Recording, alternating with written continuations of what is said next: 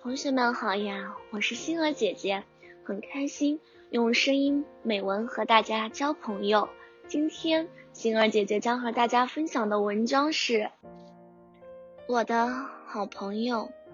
那是一个炎热的夏天，星期一下午放学时，我和小明排队出了校门。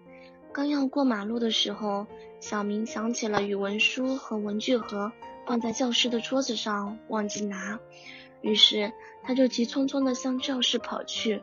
刚跑到教室门口，他看见教室门没锁，便轻轻地推开教室门，一看，教室里到处是垃圾。小明想。今天的值日生忘记了打扫卫生，学校每日卫生评比一定不及格，明天老师一定会批评他，还可能罚他们扫地呢。那么明天就不用我们小组扫地了。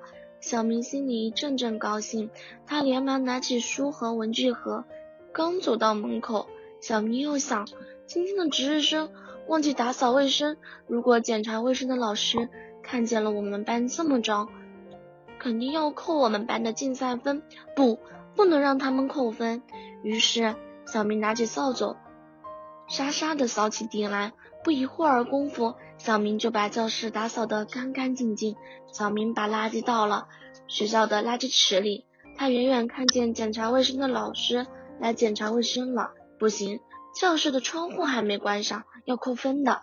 他飞似的跑进教室，气喘吁吁的把教室所有的门窗。关上。这时，检查卫生的老师正好来到我们班的教室。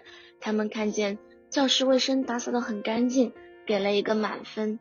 小明高高兴兴的回家去了。第二天，老师知道情况后，表扬了小明。今天的分享到这里就结束了，也期待小朋友们给星儿姐姐留言或者投稿自己的美文与我分享。让更多人倾听儿时的心声。我们下次再见。